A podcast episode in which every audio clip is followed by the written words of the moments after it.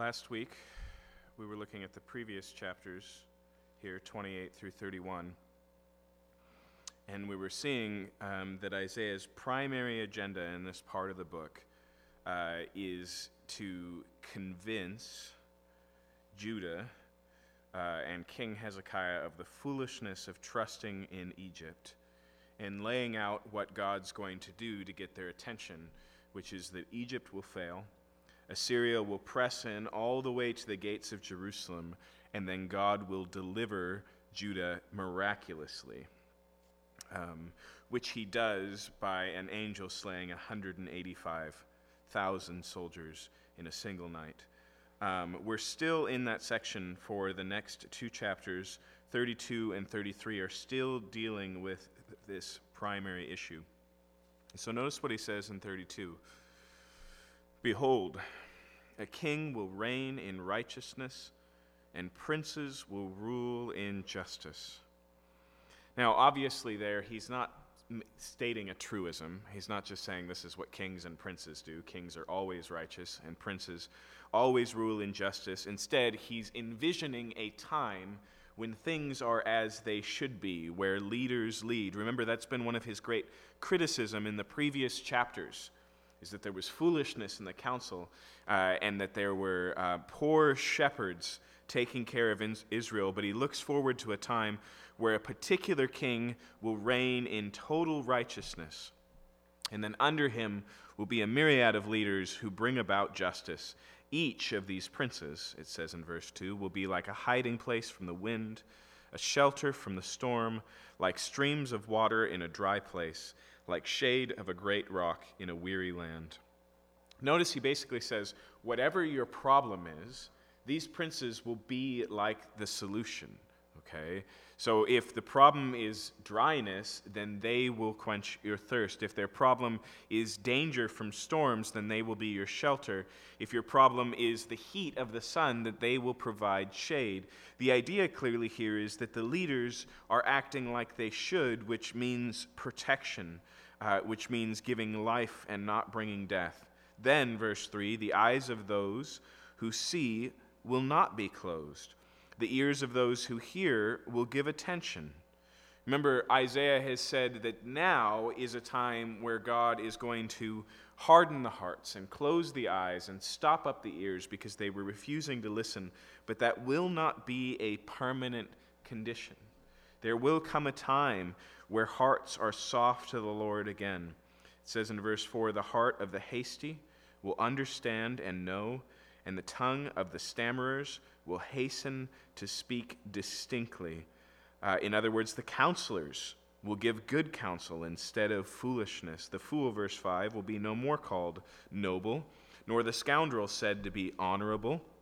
In other words, those who are in noble and honorable positions will deserve the title. They won't be fools and scoundrels.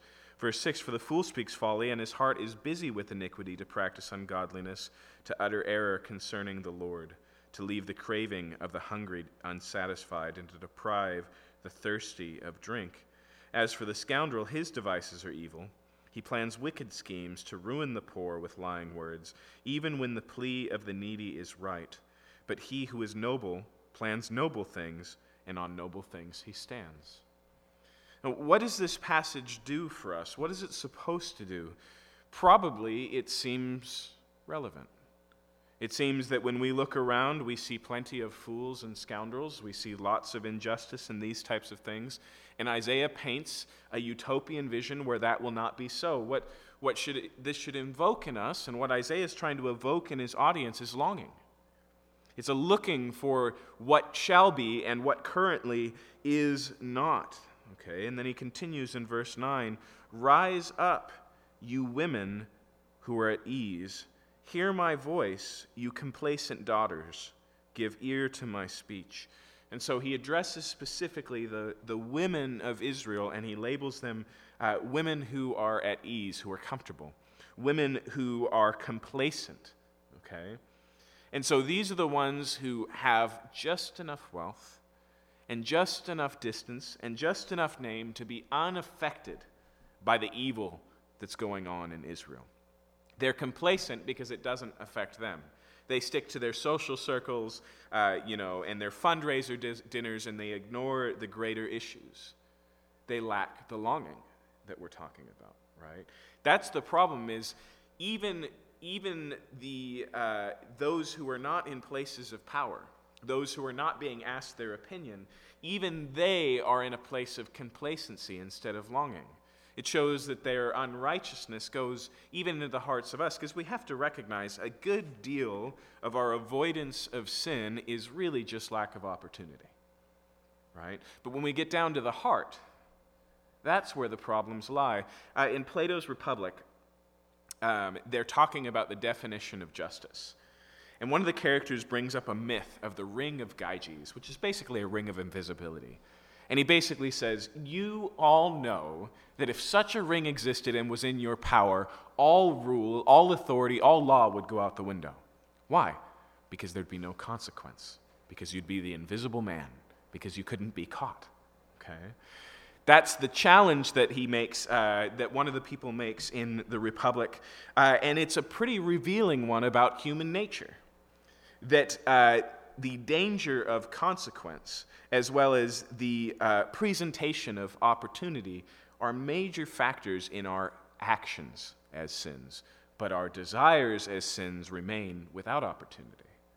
And so here's these women, and they don't stand as righteous because they don't long for righteousness. Remember what Jesus says? Blessed are those who hunger and thirst for righteousness, but they're full. They're satisfied. They have everything they want. They do not hear the cries of those in pain. And he says, The problem with the complacency you've built, the problem with the satisfaction you have, is it will not last. Look at verse 10. In a little more than a year, you will shudder, you complacent women, for the grape harvest fails, and the fruit harvest will not come. Tremble, you women who are at ease. Shudder, you complacent ones. Strip and make yourselves bare, and tie sackcloth around your waist. He says, You should be mourning now because you assume next harvest is going to be like the last harvest. You assume that next year everything will be as it is. But imagine what's going on here. Isaiah knows that Assyria is going to march right up to the gates. He knows that it's less than a year away, and these people are acting like everything will go on as it's always been. But the problem is, a military, uh, you know, s- surrounding of a city, a siege, cuts off the supply lines. Okay, this, this is something we may or may not understand in the modern world, but in the ancient world, the safest places to live were walled cities, and guess where the farms were?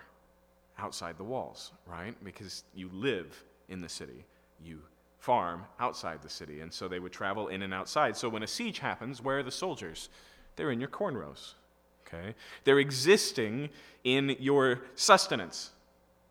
And that's what makes a siege so effective because you cut them off from their own internal supply line. Not just help from other places, not just avocados on the back of a truck from California, um, but the inability to feed yourselves. And this analogy he draws here of the danger of complacency, you just spiral out the timeline, and it's true of all complacency. So much of our satisfaction in our life is built on things that will not last. Okay?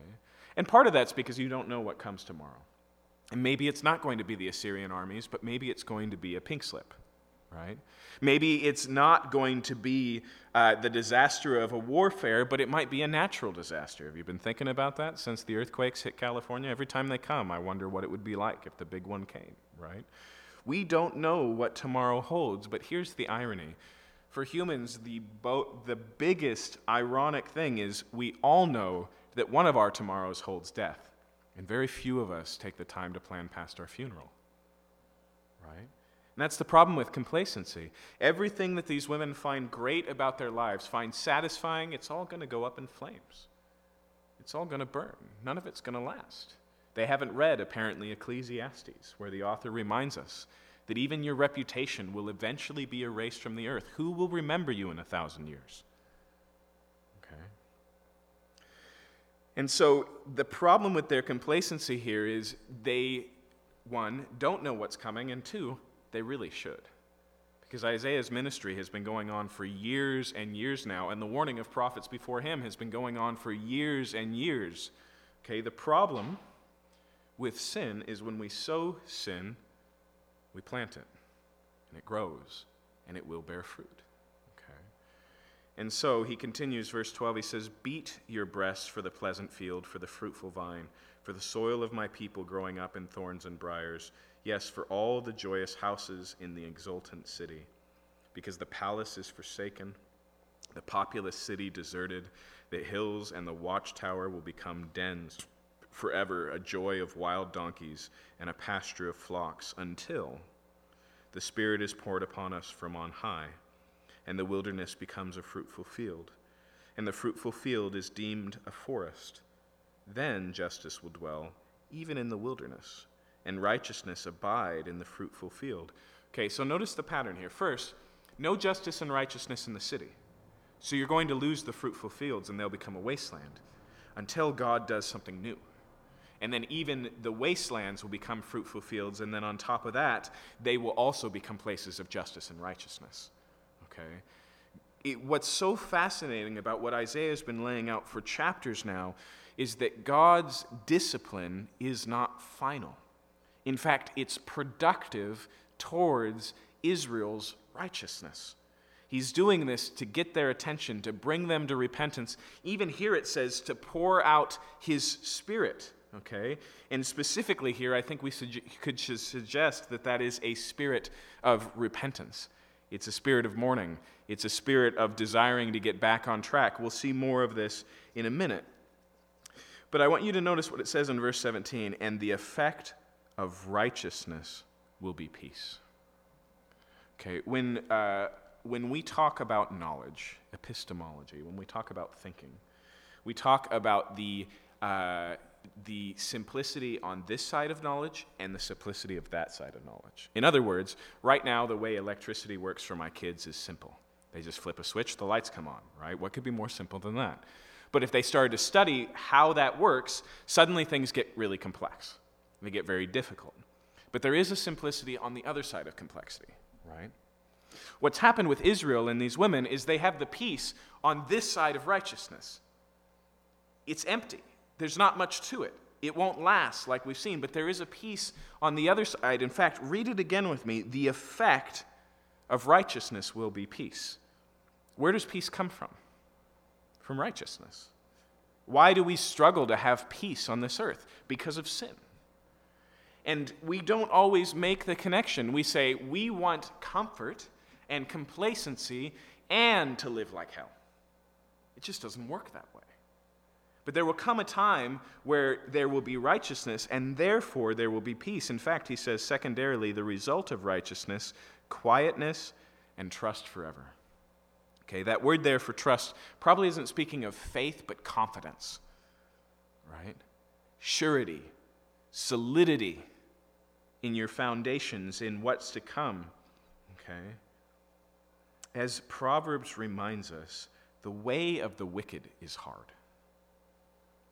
We don't always remember that. A lot of times we think that it's easy to be wicked and hard to be righteous, but we're being short sighted. We're falling for the deceitfulness of sin. The reality is there comes a great difficulty uh, with a life of poor decisions, selfishness, and unrighteousness. It becomes the hard way. A way you know where where you're guilty and so now you're afraid of being caught. You're always expecting the hammer to fall. You're walking around on eggshells wondering when it's all going to fall apart right?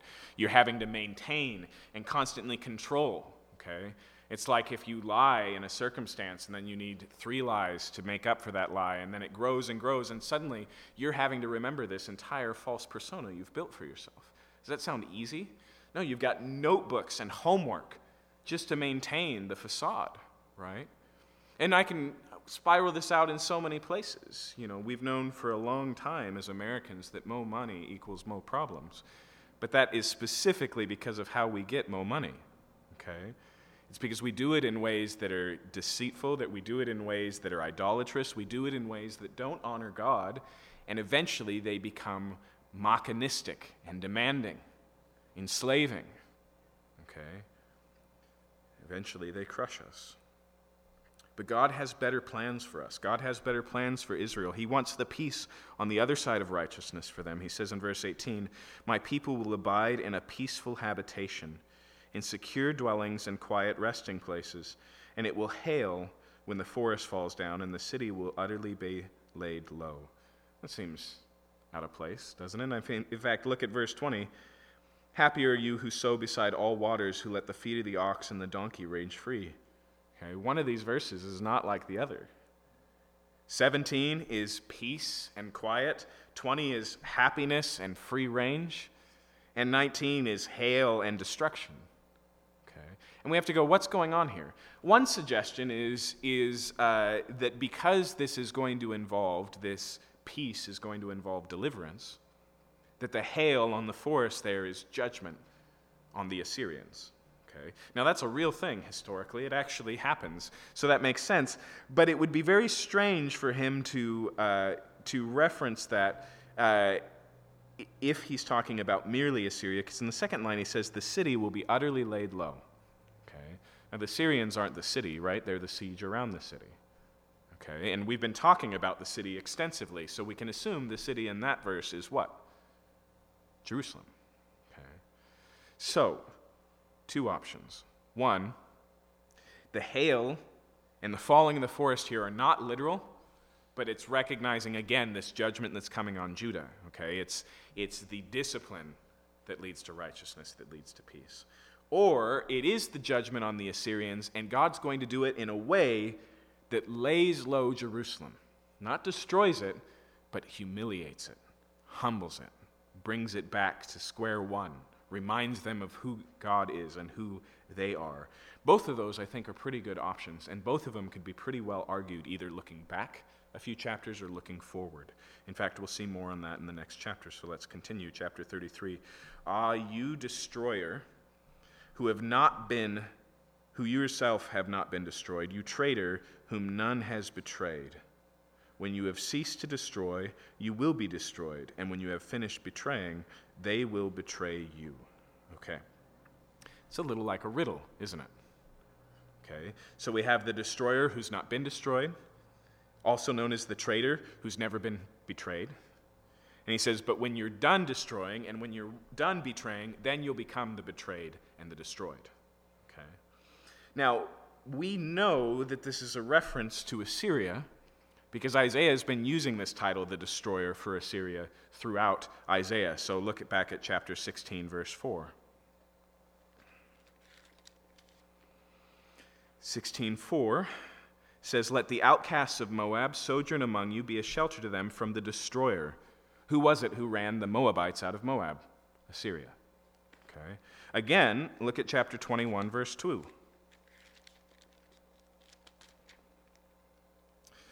A stern vision is to me the traitor betrays and the destroyer destroys. Oh, a lot of overlap here, huh? Go up, O Elam, lay siege, O Media. All the sighing she has caused, I bring to an end. Okay. Here, it talks about, uh, about a, um, a defeat of the destroyer by the Medians, who become later the Medo Persian Empire. Again, this is Assyria. Okay? And so the destroyer is just Isaiah language for Assyria. And remember, they're God's appointed destroyers. They're the tool, Isaiah says, that God is using to discipline Judah, as well as to judge the ten northern tribes of Israel. But notice here when it's going to happen. When is he going to bring judgment? When he's done with them when they're done destroying. And the idea here is not, as we know from history, is not that they run out of things to conquer. It's not like Alexander the Great sitting down to weep because he's done. Okay? They're done because there's no further God is going to allow them to go. Their destruction has been appointed. They were hired for a job. The job is over, and now they must retire. Okay? This is a statement of the fact that God is completely sovereign. There's a place, I don't remember if it's in the prophets or in the Psalms, where it basically says that God has set the boundaries for the waves and said, this far, no further. Right? And so the tide comes in, but it stops. That's what Assyria is. It's a, it's a great tide, it's a great cleansing, and it's coming and it's pressed all the way up the shoreline to Jerusalem, but that's the end of its job. It won't make it any further. As we saw a few chapters ago, because of the arrogance of the king of Assyria, and as we're going to see, because of his uh, betraying of a contract, of a covenant, of a surrender that the king of Judah made to him, God says, That's it, we're done. And he sends them packing. Okay? Verse 2 O Lord, be gracious to us. We wait for you. Be our arm every morning, our salvation in times of trouble. At the tumultuous noise, peoples flee. When you lift yourselves up, nations are scattered, and spoil is gathered as the caterpillar gathers. As locusts leap, it's leapt upon. Okay, and so here we see Isaiah and the faithful crying out for God to deliver them. And he wants them to deliver them in such a way, he says, at a tumultuous noise, people flee. Okay? Now, what is this tumultuous noise? In Hebrew, this is the same language that's used for thunder. And the reason I bring that up is not because Isaiah is talking about a storm here, but because the voice of the Lord is regularly tied to thunder. Okay? This is the sound of God roaring, okay? And at that, the nations flee, okay? And then notice it says uh, that it leads to spoil, which again is what happens. Okay, this angel in the middle of the night wipes out the entire army, and so what do they find? They find 185,000 dead and all of the spoil that comes with it. Okay, and so Isaiah is calling out for this to happen. And again, I want to point out the, the correlation here between the prophetic word of Isaiah, this is what will happen and the longingful prayers of Isaiah God, please do this. Those two things are not in tension. Knowing God's plan is not the position, it's not a place that leads to complacency. It doesn't go, well, I know what God said, so I'm just going to sit here and do nothing. Remember Elijah. Elijah, who is told to pray and there is no rain for three years, and then God says, okay, now's the time. I'm going to make it rain you better tell the king that he better get ahead of the, get ahead of the storm. What does Elijah do next? He gets down on his face and he prays. And he prays until the storm is seen. Okay. Here, Isaiah knows the word, he's been the messenger. Thus saith the Lord. And then he says, Amen, Lord. Let it be as you have said. That is the normal and natural cadence of the human worshiper in relationship to the God who speaks. Okay? God speaks, and we don't just hear and do nothing. We hear and we pray. We enter into the doing of God's will by asking Him to do it. Okay. Verse 5 The Lord is exalted, for He dwells on high. He will fill Zion with justice and righteousness. Sound familiar? Right? What did we learn in verse or in chapter 32? Where's God taking things? A king reigning in justice and righteousness. Here we see it's the Lord who's going to reign over Zion with justice and righteousness. Verse 6 He will be the stability of your times. We encountered that in chapter 33. Abundance of salvation, wisdom, and knowledge.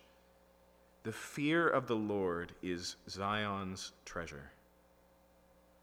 And so he says, Here are all the things that you're going to have uh, stability, salvation in abundance, wisdom, knowledge, and then the key jewel of all the riches of Jerusalem is what?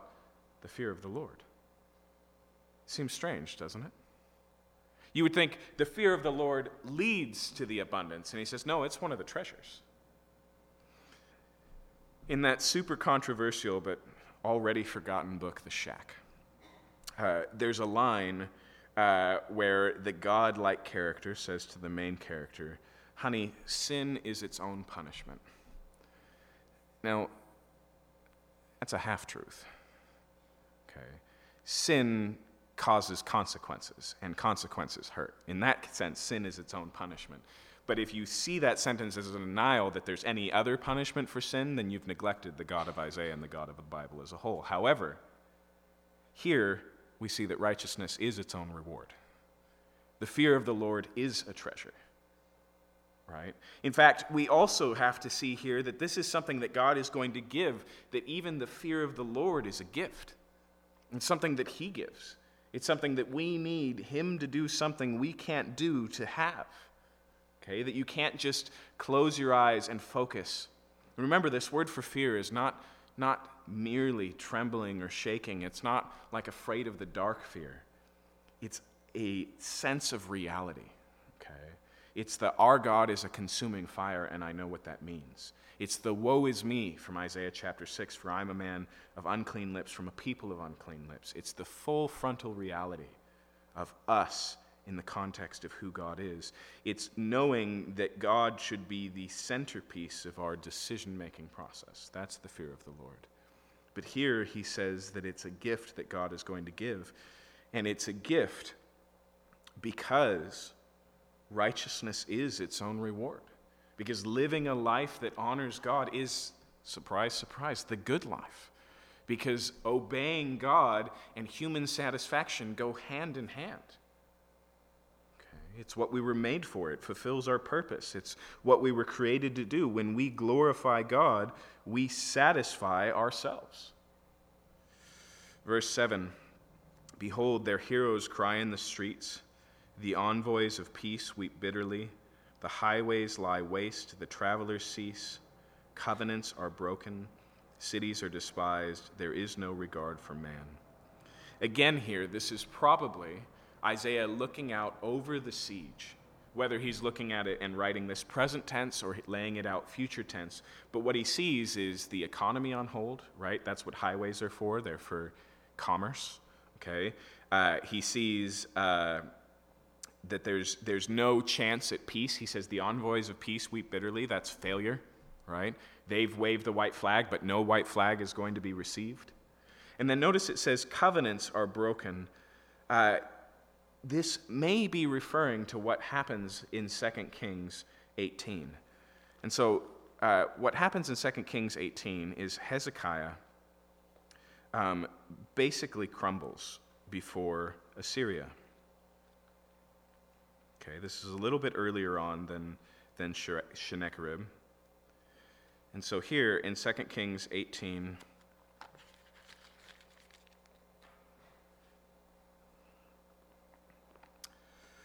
verse 13. In the fourteenth year of King Hezekiah, Sennacherib the king of Assyria came up against all the fortified cities of Judah and took them. And Hezekiah the king of Judah sent to the king of Assyria at Lachish, saying, I've done wrong, withdraw from me, whatever you impose on me I will bear. And the king of Assyria required Hezekiah, king of Judah, 300 talents of silver and 30 talents of gold. Hezekiah gave him all the silver that was found in the house of the Lord and in the treasuries of the king house. At that time, Hezekiah stripped gold from the doors of the temple of the Lord and from the doorposts that Hezekiah, king of Judah, had overlaid and gave it to the king of Assyria. Okay, so what's ha- what happens here? Okay, basically, Hezekiah gives up the lunch money to the bully. Okay, Assyria presses all the way in because Hezekiah, unlike his predecessor, says, We're not going to serve Assyria anymore. And so Assyria flexes their muscle and he goes, Truce, I, forget it, I'll, I'll pay, I'll pay. But what happens? Just a little bit later, Assyria comes rushing in again. Despite this tribute, decides maybe to make an example of Judah, but whatever it is, they break the treaty. Okay. That's what Isaiah is referring to here when he talks about a broken covenant. Now, remember that idea of a broken covenant because it'll become pertinent in a few chapters. Okay. Um, verse 9 the land mourns and languishes. Okay. This is one of the things we see throughout the Old Testament a correlation between people and the land that they live in. Okay. A correlation between uh, the citizens of a nation and their environmental impact. Okay? And so here, what happens to the land happens because of what happens to the people. In fact, notice Lebanon is confounded and withers away, Sharon is like a desert, and Bashan and Carmel shake off their leaves. These are the most fertile places in Israel, but there's no fertility anymore. There's no life anymore. It's all been destroyed, it's all been trampled uh, by the armies of the Assyrians. Verse 10, notice, now I will arise. When? When the fields are trampled, when the people are weeping, weeping, when the city is surrounded, when the roads are closed down, in the last and final hour.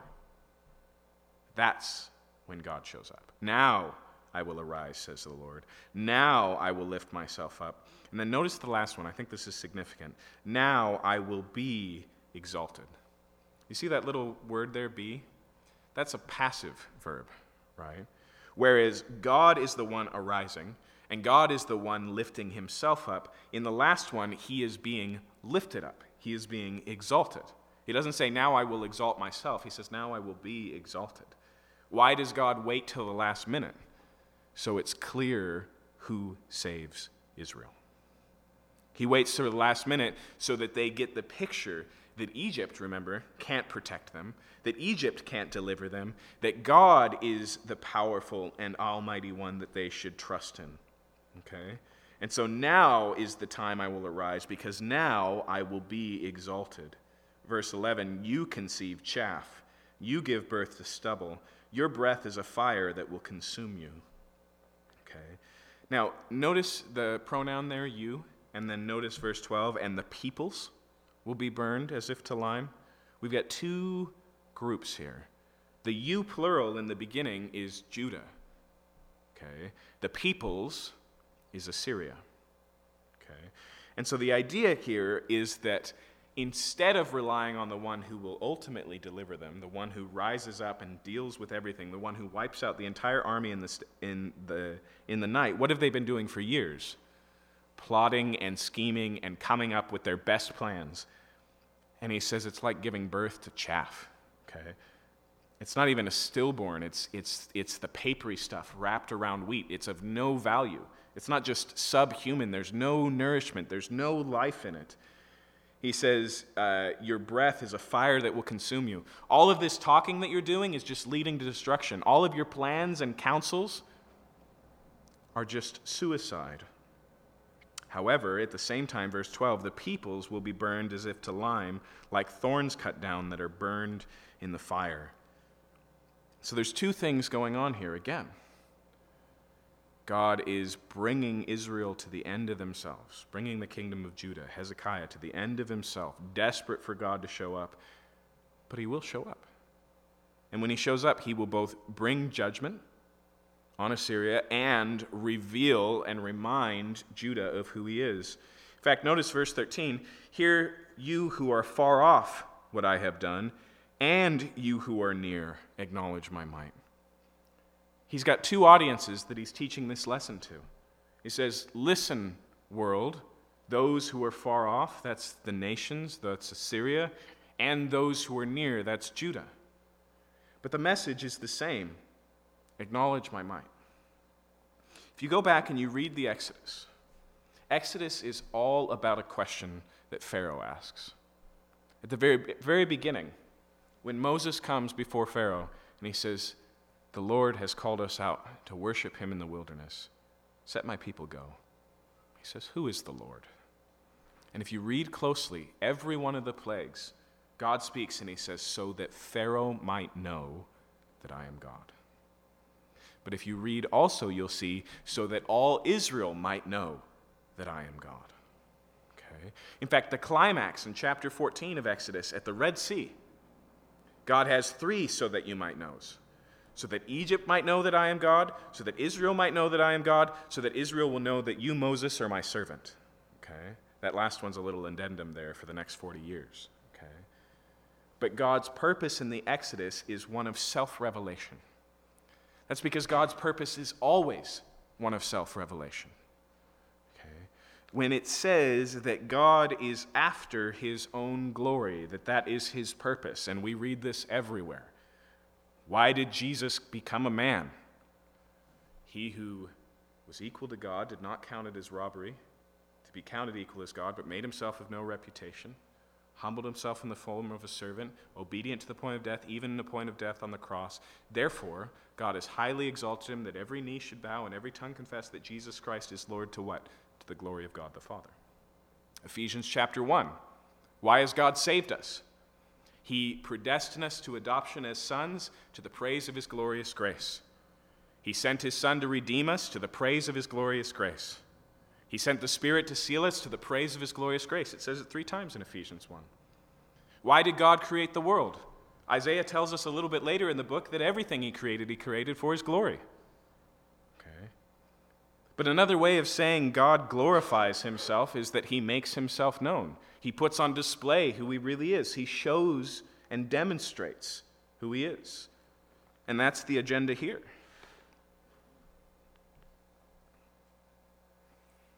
Verse 14 The sinners in Zion are afraid. Trembling has seized the godless. Who among us can dwell with the consuming fire? Who, who among us can dwell with everlasting burnings? I don't think we always catch this in the story of Sennacherib's army being wiped out in the middle of the night. Isaiah envisions the people inside Jerusalem, at other places, as being praising God, as worshiping God, as rejoicing, as being delivered and recognizing that. But there's a deeper thing going on it's a remembrance. How close did they come to destruction? Who's truly sovereign right here? This is the type of God, the God who consumes armies in the middle of the night with no effort and no help. And they go, How will we stand? Right? It's a call to repentance. It's a reminder uh, that God is both good and holy that he is both deliverer and judge. And so the question becomes what now? And of course, obviously, Judah can't just go back to business as usual. The women can't be complacent anymore. The foolish counselors can't continue in their foolishness, right? That would just be to despise God's goodness. Romans tells us that it's God's kindness that leads us to repentance. But sometimes kindness just leads us to complacency. Sometimes it just lets us be. How often have we thought to ourselves, if God really cared what I was doing, he'd interfere? How many times have we been, you know, uh, like Jacob, next to the river, pinned by God himself and calling uncle? And then a few years later, gone, ah, it was probably no big deal, and going back to our schemes. Okay. Isaiah wants them to get the point. He wants them to understand what's going on.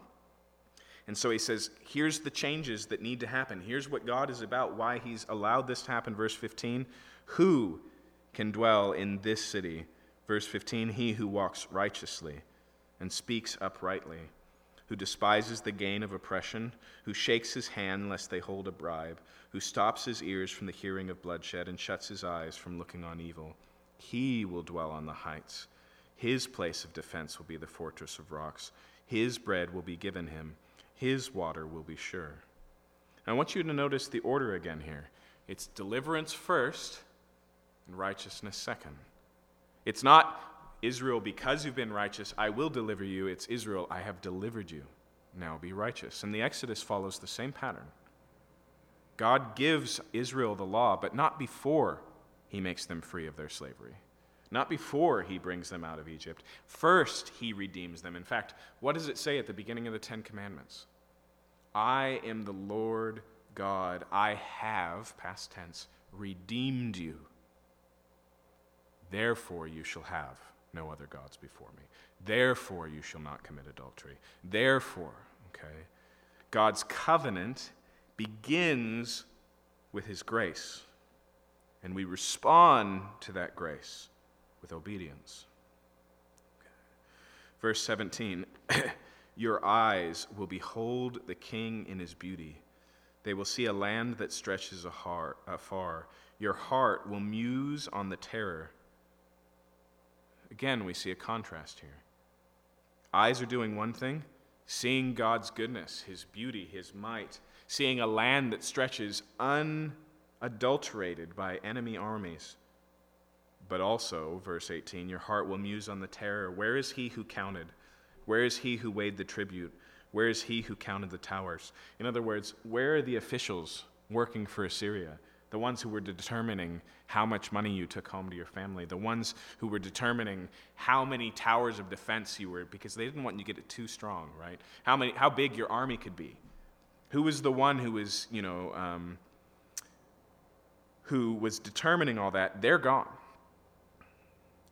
And so there's a musing, there's a meditation on that. Verse 19 You will see no more the insolent people, the people of an obscure feet, uh, speech that you cannot comprehend, stammering in a tongue that you cannot understand. Behold, Zion, the city of our appointed feasts. Your eyes will see Jerusalem in an untroubled habitation, an immovable tent, whose stakes will never be plucked up, nor will any of its cords be broken. But there the Lord in majesty will be for us a place of broad rivers and streams.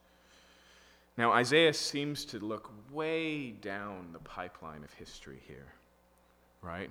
He speaks of a time when Jerusalem will never be uprooted, but I'm sorry to spoil the story, but they survive Assyria, but not Babylon, and not Rome either, right?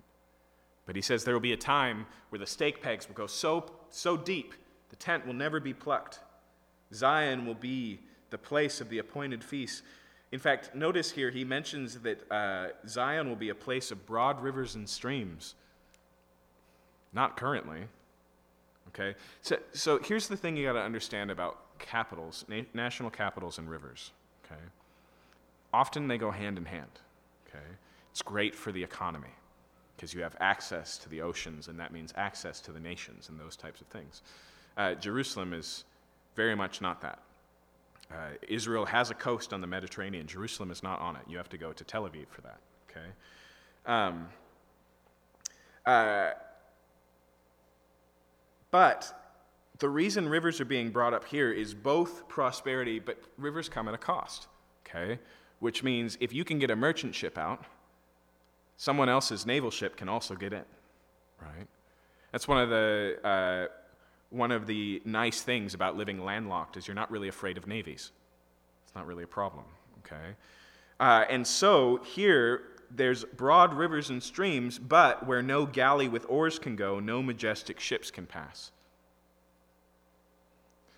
many of the times that the Bible begins to paint pictures of what is to come, it does so in paradoxical ways to make a point. Okay?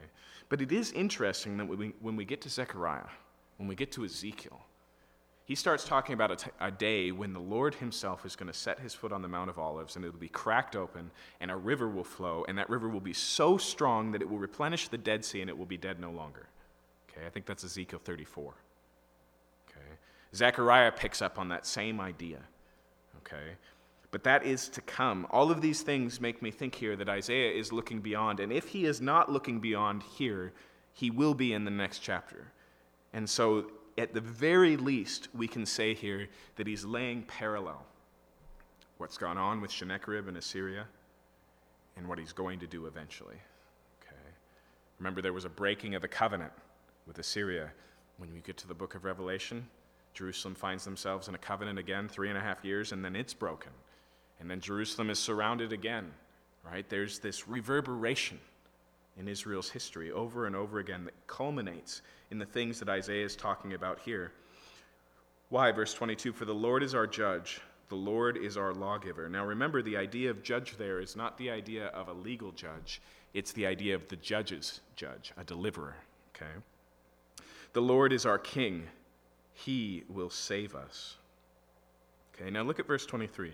Your cords hang loose, they cannot hold the mast firm in its place or keep the sail spread out. Now, many believe that verse 23 is taking that idea of boats that don't pass through and applying it to Assyria like it's uh, a, a, ship that's run, a, run astern, run a rock, run aground. There we go.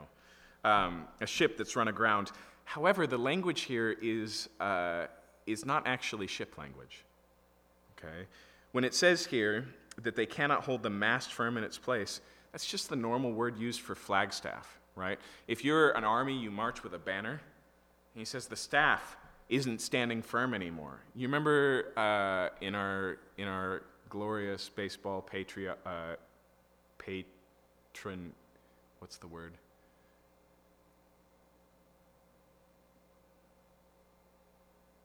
Wow, I can't think of that word. Anyways, uh, you know, the rocket's red glare, the bombs bursted in air, gave proof to the night that our flag was still there, right? That's significant, the Star Spangled Banner, right? Okay? That's not here.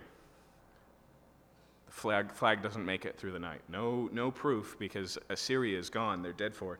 When it says, or keep the sail spread out, again, this is just the normal word for banner. Okay? The flags aren't flying anymore. The whole army's been decimated. In fact, notice, then prey and spoil in abundance will be divided. Even the lame will take the prey. Okay?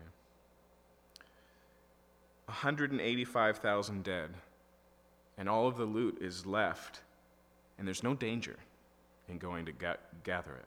Even the lame, you know, can hobble out on their crutches and bring back some wealth because there's no one left to protect the dead. They're all dead. Okay. Verse 24 No inhabitant will say, I am sick. The people who dwell there will be forgiven their iniquity. Okay. Again, there's this reverberation. So, what do we see here? A total destruction and a forgiveness that comes. And when we look at the end things in Zechariah, when we look in Revelation, we see the same thing. We start with armies surrounding Jerusalem, and then a moment later, the battle is over. Okay? We start with, uh, you know, the Lord descending as deliverer, but then it says they will look on him who they have pierced and mourn as a, an only son, Zechariah chapter 13 says. Okay? They click, they receive. In those days, as Paul says, all Israel will be saved. Forgiveness is part of this too. Um, it's hard to tell which one is being talked about here, but that ends in verse 24. In chapter 34, he looks all the way forward, and we know this for a few reasons. One, because he's going to start talking about the entire earth in a second, okay? Two, because structurally, chapter 34 is um, okay, think of a door. A door swings on a hinge, and a hinge has two parts, right? Chapter 34 is the hinge for the first half of Isaiah, chapter 35 is the hinge for the second half. Okay? And so, appropriately here, chapter 34 perfectly parallels chapter 13. Now, if you remember right, in the structure of the book, the oracles concerning judgment that begin in chapter 13 and run all the way to 18, and then don't trust in Egypt leads us all the way up here. This closes the first big section of the book. Okay? And so we have the introduction, 1 through 5 and 6. Then we have the book of Emmanuel, 7 through 12. And then we have the book of judgment. And chapter 34 is the hinge of that first half of the book. Chapter 35, right next to it, tells us what's to come. And then 36, 37, 38, 39, which we'll look at next week, uh, are the historical happenings of Isaiah's ministry. And then chapter 40, we jump in. We jump into the second half of the book. Okay, so chapter 34 brings us to um, to the middle of the book, the dead middle. Okay. But notice here, he builds on these same ideas, but it steps out of the historical setting of Assyria surrounding Judah and looks forward to a judgment that's going to come on the whole earth. Draw near, O nations, to hear. Give attention, O peoples. Let the earth hear, and all that fills it, the world, and all that comes from it. Do you hear how inclusive that is? All the peoples, all the nations, the whole earth, all the world, and everything in it. Okay? Universal, verse 2 For the Lord is enraged against all the nations and furious against all their hosts. Now, I want you to notice, and I can't speak for your translation, but in the ESV, verse 2, verse 5, uh, in the middle of verse 6, and verse 8 all begin with the little word for. Okay, it's a repeated part of the structure here. Um, this little word, ki, in the Hebrew, um, usually means surely or truly. And some of the older translations, that's what it says. Surely the Lord is enraged, okay? I would suggest to you that's probably the, the meaning that Isaiah is trying to suggest. He's not giving logical reasons here, he's giving assurance of what's to come. Okay? Surely the Lord is enraged against the nations and furious against all their host. He has devoted them to destruction. He has given them over for slaughter. Their slain shall be cast out, and the stench of their corpses shall rise. The mountains shall flow with their blood. Now, this is classic Old Testament God of judgment. But it's worth remembering that this isn't just Old Testament God of judgment. This is the same language that John uses in the book of Revelation. Listen to Revelation 14, verse 17.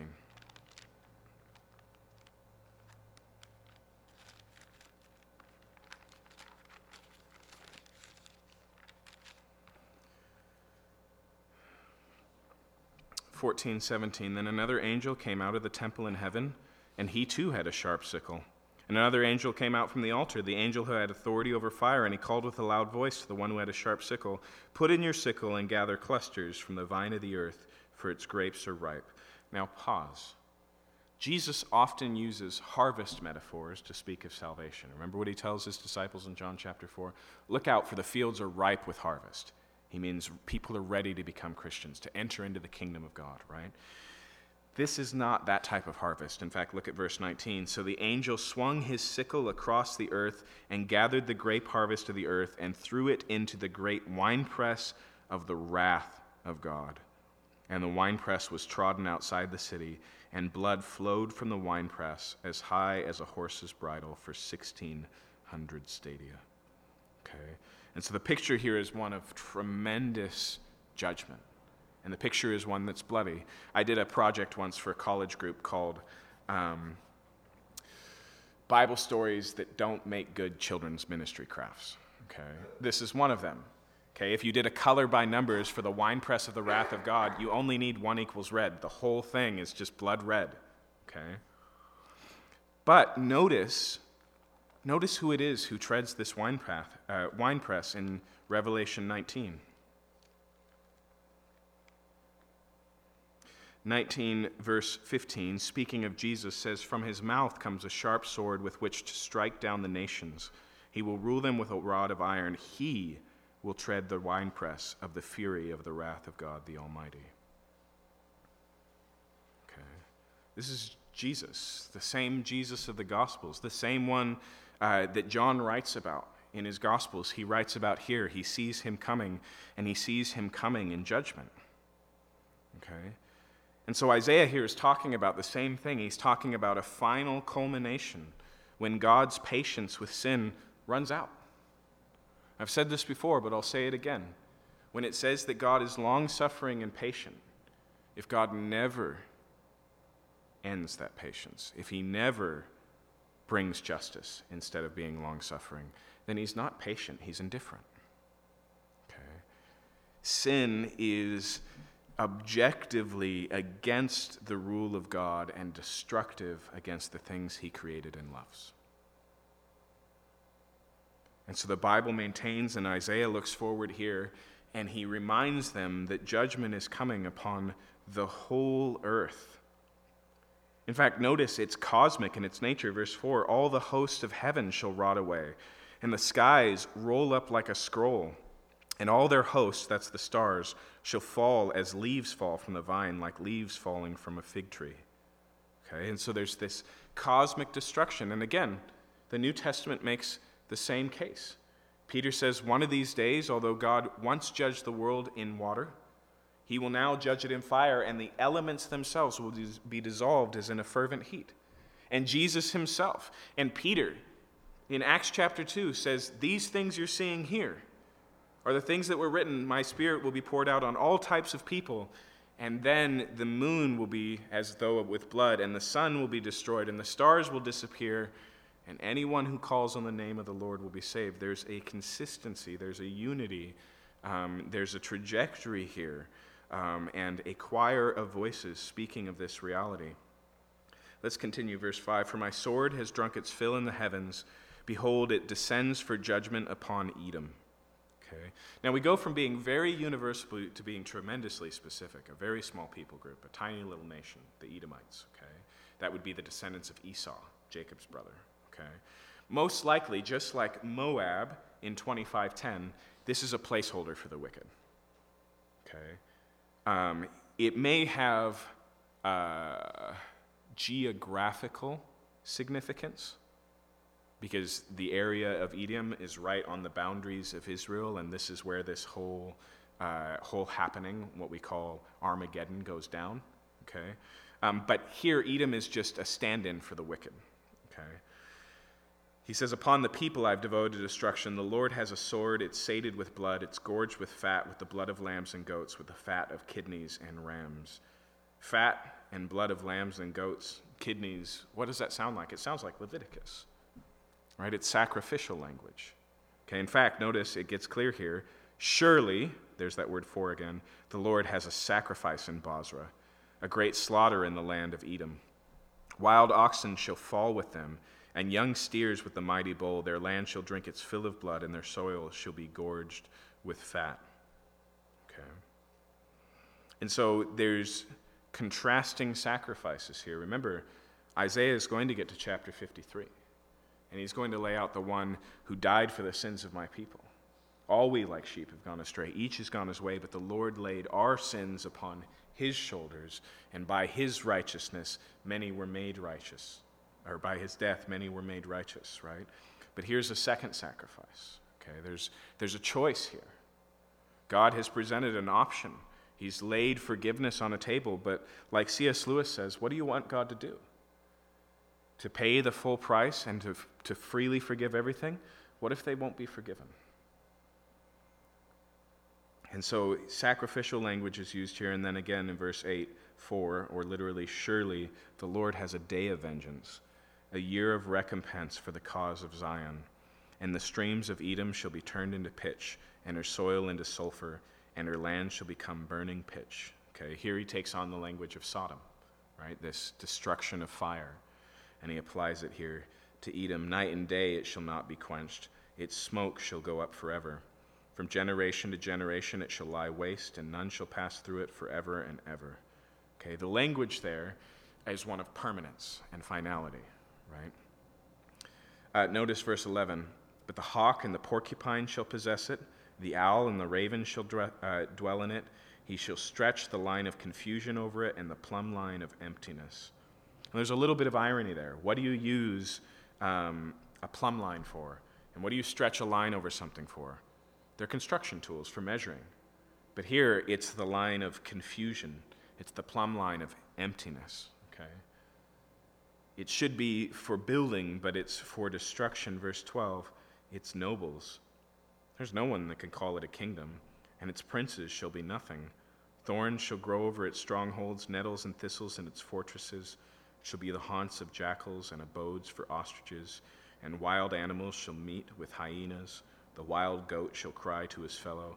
Now, it's possible there, um, if you've ever heard a teaching on this passage, or if you have an older translation, it might refer to the satyr there, right? Like Pan, a goat person. Okay. In fact, some suggest here that the language is, in, especially where it refers in the next line, indeed, the night bird. That's where we get the word Lilith, which is just a word that means night, right? This um, demonic entity uh, that makes it into some of the creation myths of post Jewish understanding. And so some suggest here the idea is not that it's a haunt for wild animals, but a haunt for the demonic. But it's really a stretch. Uh, the idea clear is, is, is he, the idea here is clearly that what was civilized is given back to uncivilized, becomes wilderness again, becomes only an inhabitant for animals. In fact, he builds on that, verse 15. There the owl nests and lays, and hatches and gathers her youngs in her shadow. Indeed, there hawks are gathered, each one with her mate. Okay. Then notice this in verse 16 Seek and read from the book of the Lord. That's interesting. Here he mentions the scroll of the Lord. We have to ask okay, so what is Isaiah saying here? Is he reaching back and saying, What I'm telling you now, you already know, it's already been written about? Some suggest that in uh, Isaiah 13, since there's some similar imagery of wilderness and animals overrunning it, that Isaiah is saying, it's already been written about. Just read it. It's there, okay? Um, but it may be, especially depending on the grammar in this verse, it may be that he's giving an exhortation about what we're reading right now. Okay? Again, his whole point in this passage has been one of surety. He says, Thus it has been written, and thus it will be. Not one of these shall be missing, none shall be without a mate. The animals that I've told you that dwell in the land, he's like, put them in your bird book, go out and count them. They'll be there, okay? For the mouth of the Lord has commanded, and his spirit has gathered them. I just want you to notice the connection between four things here a book, a mouth, a command, and the spirit. This is Isaiah's doctrine of the Bible. The written word comes from the mouth of God, is authoritative over us through the ministry of the Holy Spirit. That is a consistent understanding of what the Bible is from Old to New Testament. That's why in Isaiah 55, he tells us that not a word that God speaks will return empty, but all that he said will be accomplished. That's why in Isaiah uh, 44 through 49, he says, What other gods have declared the end from the beginning and said it will be so?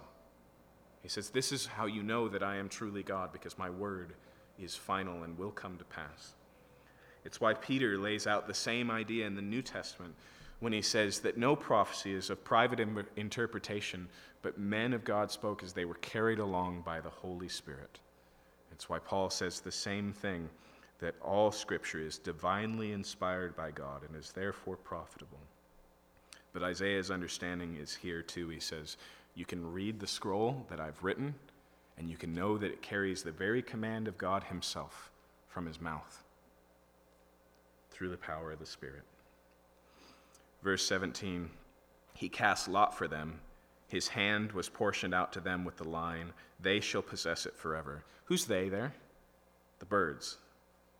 But why does this language sound familiar? Because it's how God gives Israel the land, right? He brings them into it. They cast lots for it. It's their possession forever. From generation to generation, they shall dwell in it.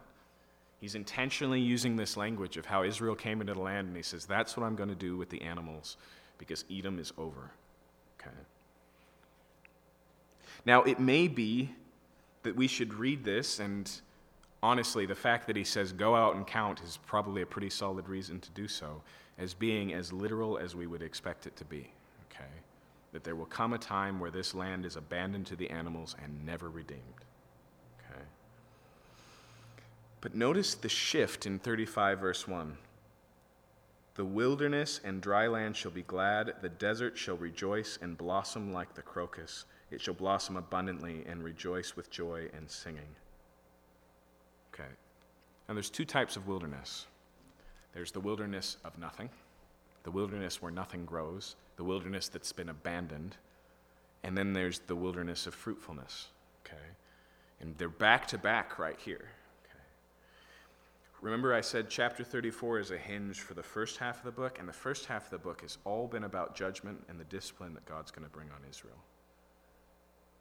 Chapter 35 seems out of place because he basically says, I'm going to destroy the earth.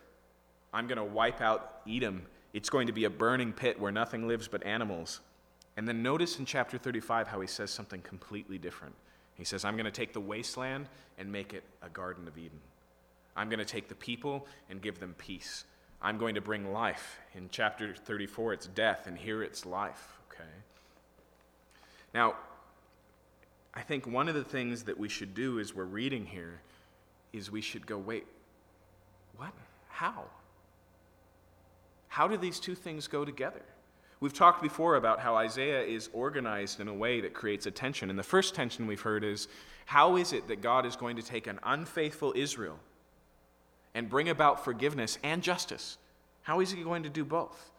And he's going to resolve that. But now we have a second one. How is God going to bring the full judgment, the winepress of the wrath of God on earth? How is he going to bring about a, cons- a cosmic wiping of the slate and new heavens and the new earth?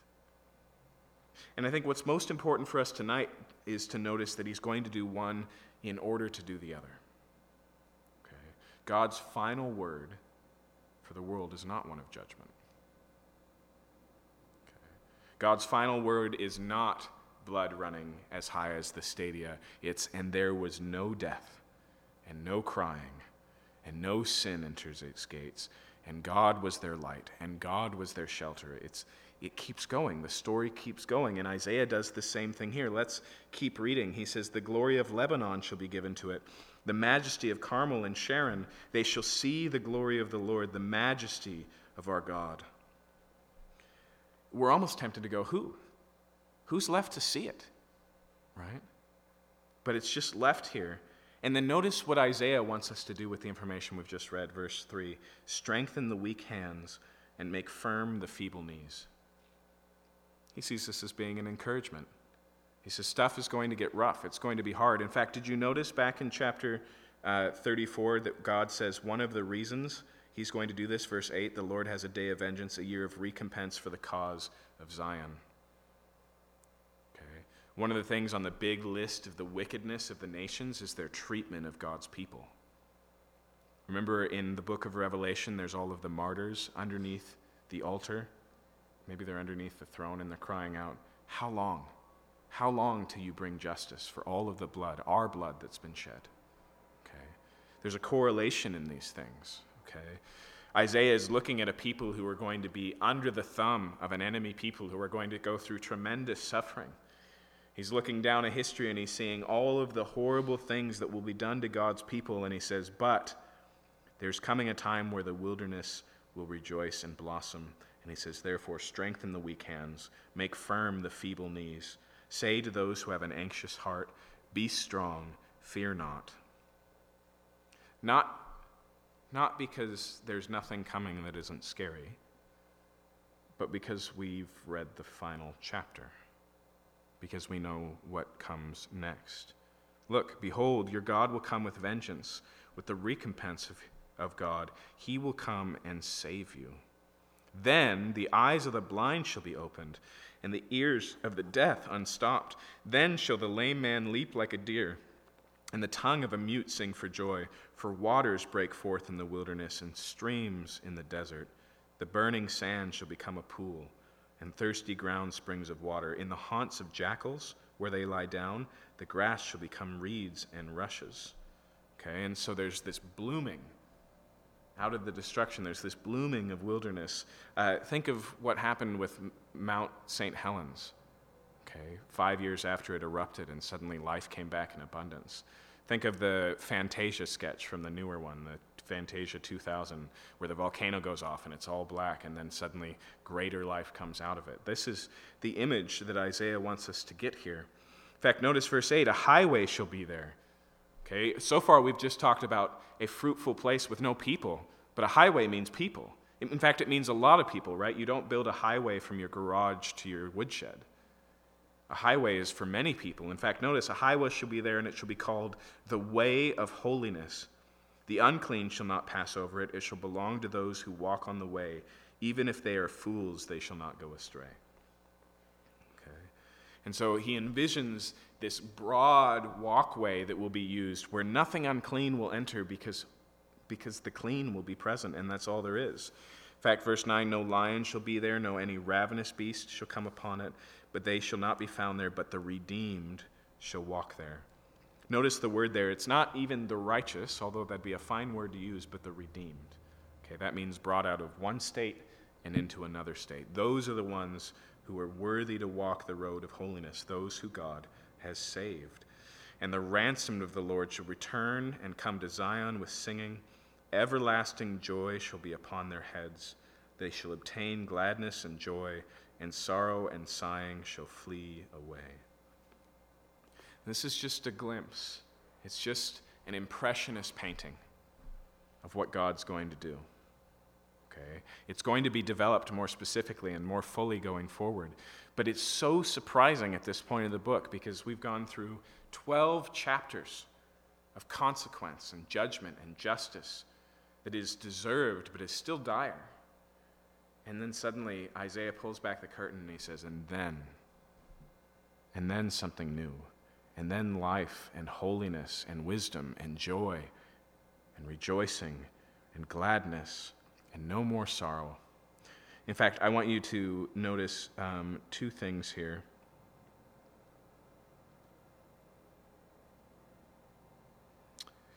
Uh, one of them is not in my translation, but that's okay. I know it is in the later chapters, so I'll leave it there. But notice that it says, Sorrow and sighing shall flee away. I, I love the active way. It's not pass away, it's run away. Sorrow and sighing will run away. Okay? It's such strong language for what God is going to do. And this really gives us a glimpse to where Isaiah is going to go. It doesn't mean there isn't more judgment in the book to come, but there's going to be some surprises for sure. And when we come out the other end, when judgment falls on the servant of Isaiah 53, then we get to some of the sweetest prophecies in all of Scripture, chapters 54 through 66, where he starts to talk about all the things that are going to flow out of that single act of sacrificial obedience. But here's where we get our first glimpse. And again, this is the foundation for the end of the book of Revelation. And so listen to these words that John writes and listen to them in the context of those final words we just read.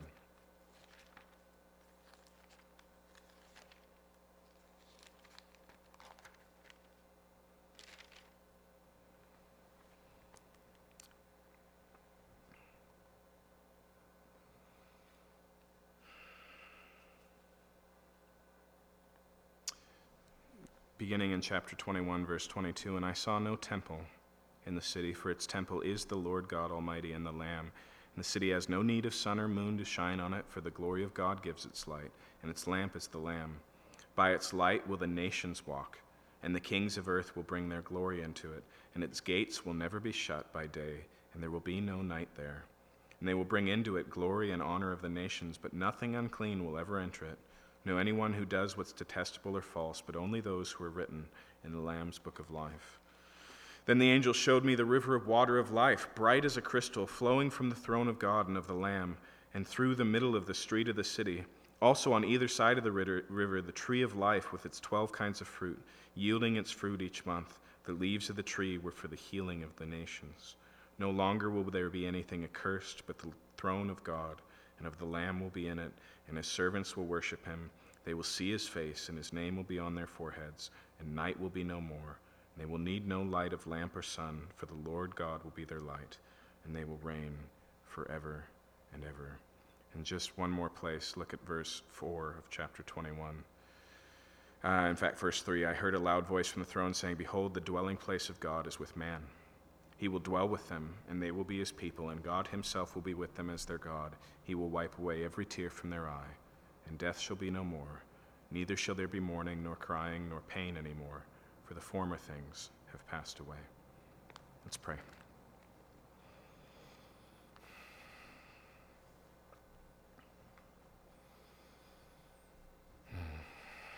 Lord, my prayer for us tonight is that where we are feeble in knee, we would be strengthened and where we are failing, we would be encouraged. Lord, not all of us have been pressed to the point of blood. Not of all of us have ever been led to a place to crawl, call how, how long. Not all of us have experienced what Paul did when he says, Who will deliver me from this body of death? But all of us, because your spirit is alive in us, have joined with your Spirit and all of creation in groaning and longing for the redemption of our bodies, the adoption of us as your sons. I pray that we would be strengthened in that, we would be encouraged in that. I pray, Lord, that we would see the seriousness of sin and the reality of judgment, but also the tremendous victory of our Savior God and the free and loving offer that is so much more than justice. It is grace abundant. Where sin abounded, grace has abounded much more. Your destiny for us is greater than we ever dreamed, greater than we ever hoped. We could have never imagined, like Paul says in 1 Corinthians, nor would have it entered into our heads what God has prepared for those who love him.